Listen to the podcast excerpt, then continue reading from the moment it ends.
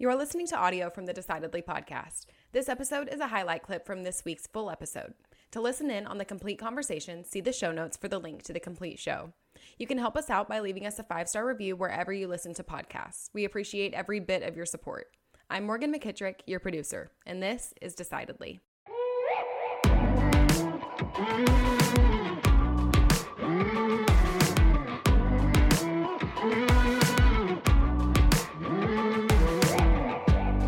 I think there are three great principles in business, but I think it's true in life as well. I think these three principles apply to everything we do. And I think about these three principles all the time. The first is clarity of vision. Where are you going? I think that's one of the most important things that people have to decide. Where am I going with my life? Clarity of vision. Clarity of vision and purpose are similar, okay? The second great principle is certainty of intent. Once I know where I'm going, I have to act with certainty on that intention every day. Otherwise, we don't get to our destination, right? The third is the power of values, how we live our life, how we model our behavior, what we believe in, what's at the core of us, what's the essence of who we are as a human being. Once we know that, it allows us to live in a particular way. So clarity of vision, certainty of intent, and the power of values are the three most important principles I believe and are foundational to everything that we do. And I really discovered those in the White House. I saw people who didn't have that foundation, who just moved from one issue to another, one decision to another, one opportunity to another. But I found others who were rock solid, and they knew exactly who they were, where they were going, and how they were going to get there.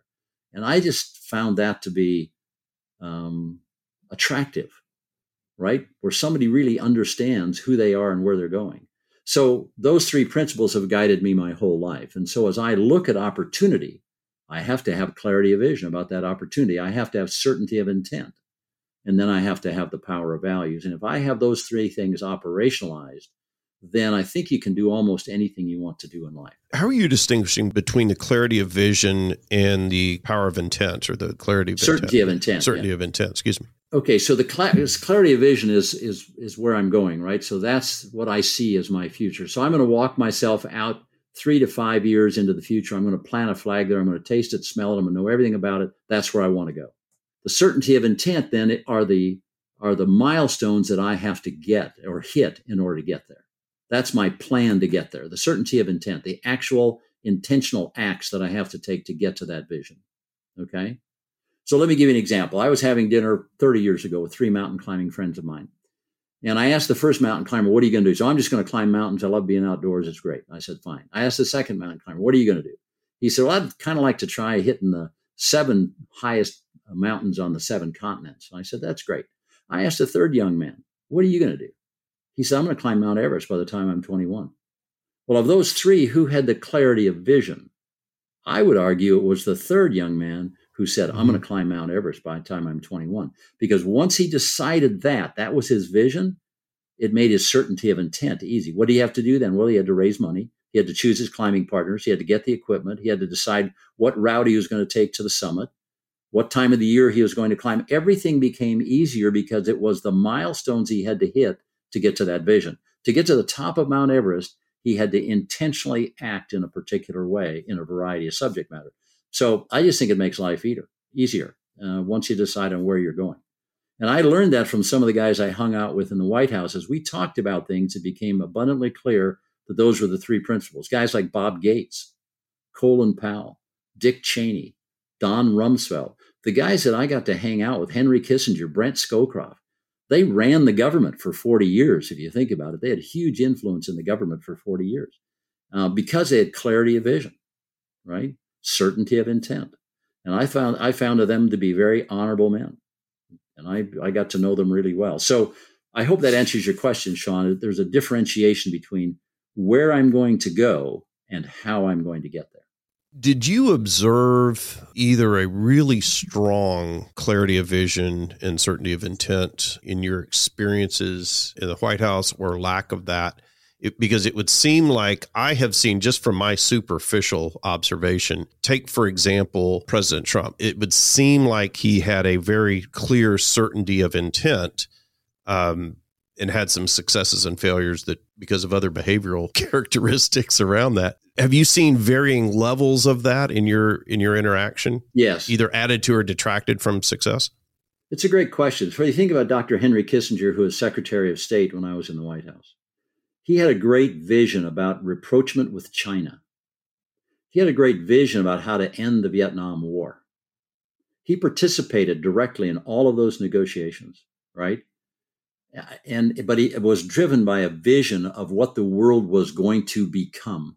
He knew that the United States and China needed to have a relationship, and they were estranged at that period of time, coming out of World War II.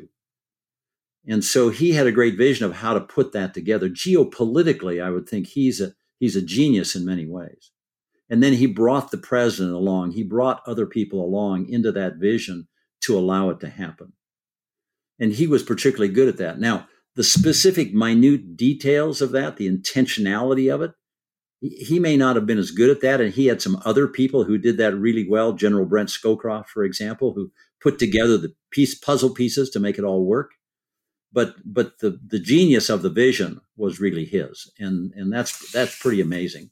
And so I think we see that from time to time. In the example of President Trump, I don't disagree with you that he may have certainty of intent. I would question philosophically what his vision was, right? And where he was. Was there some big, huge outcome that he wanted? Perhaps there was. It just wasn't as clear to me. And maybe I'm a poor student, but it just wasn't as clear to me. So I think, yes, your point, Sean, is there are people who are stronger at different parts of it. And there are people who can only do one or two parts of it, not all of it. I would argue that every president that's successfully elected has a very clear vision, and that's what we're voting on, right? Yeah, some people are going to vote on the personality or who's taller or whatever. You know, there's always some stat every 4 years about who do you want to have a beer with? Yeah, that you know, these weird stats about these people that influence electability. But that the vision, you know, I think it depends on who you ask. What side of the political aisle someone is. If you ask them what the vision was, they might characterize it a little bit differently, but we all know what that vision was with Trump. There's got to be a difference though with vision and a clear goal, right? So a clear goal is very important. I'm going to climb Mount Everest by the age of 21. So the classic SMART goal approach, I want it to be specific, measurable, achievable, relevant, and time-based. If it's not those five categories, it's not clear, it's not smart. It's not going to motivate action in the supreme way that a goal could. That's different than a vision, right? So a vision, and when you talk about Henry Kissinger and his vision, or Trump's vision, I think, for how he was going to approach the country, what he would do for, he had very clear vision for working class Americans, for manufacturing, for the way that we would be perceived in the world. Goals are a tool to implement that vision.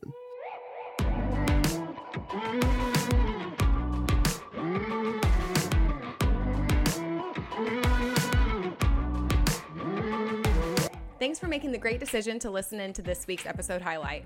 If you want more of what you just heard, see the show notes for the full episode.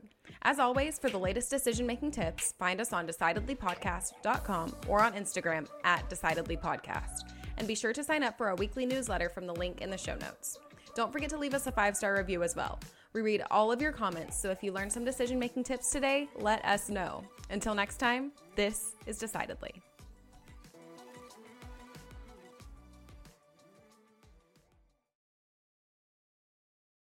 Insights, advice, and comments provided by Sean Smith, Sanger Smith, and speakers identified as part of the Decidedly podcast should not be considered recommendations. Speakers not identified as members of Decidedly are expressing their opinion, and their statements should not be construed as reflecting the views of the Decidedly team.